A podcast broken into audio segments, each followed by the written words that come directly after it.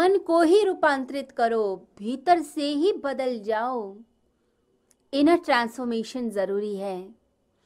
जैसे बीज है, बीज ट्रांसफॉर्म होता है तो अंकुरण होता है, पौधा बनता है। अगर बीज को कुचल दिया जाए, सप्रेस कर दिया जाए तो वो कुचला हुआ बीज, पढ़ा रह जाएगा और वृक्ष नहीं बन पाएगा।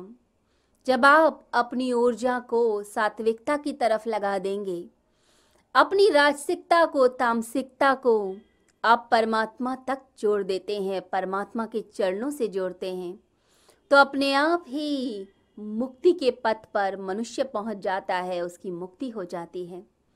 तो अपने अंदर की ऊर्जा को पवित्रता की तरफ़ लगाइए। आपका क्रोध करुणा में तब्दील हो जाए। आपकी वासना भक्ति में परिवर्तित हो जाए। तो ये प्रयास कीजिए। परमात्मा से जुड़ने का प्रयास कीजिए। मनुष्य जब संकल्प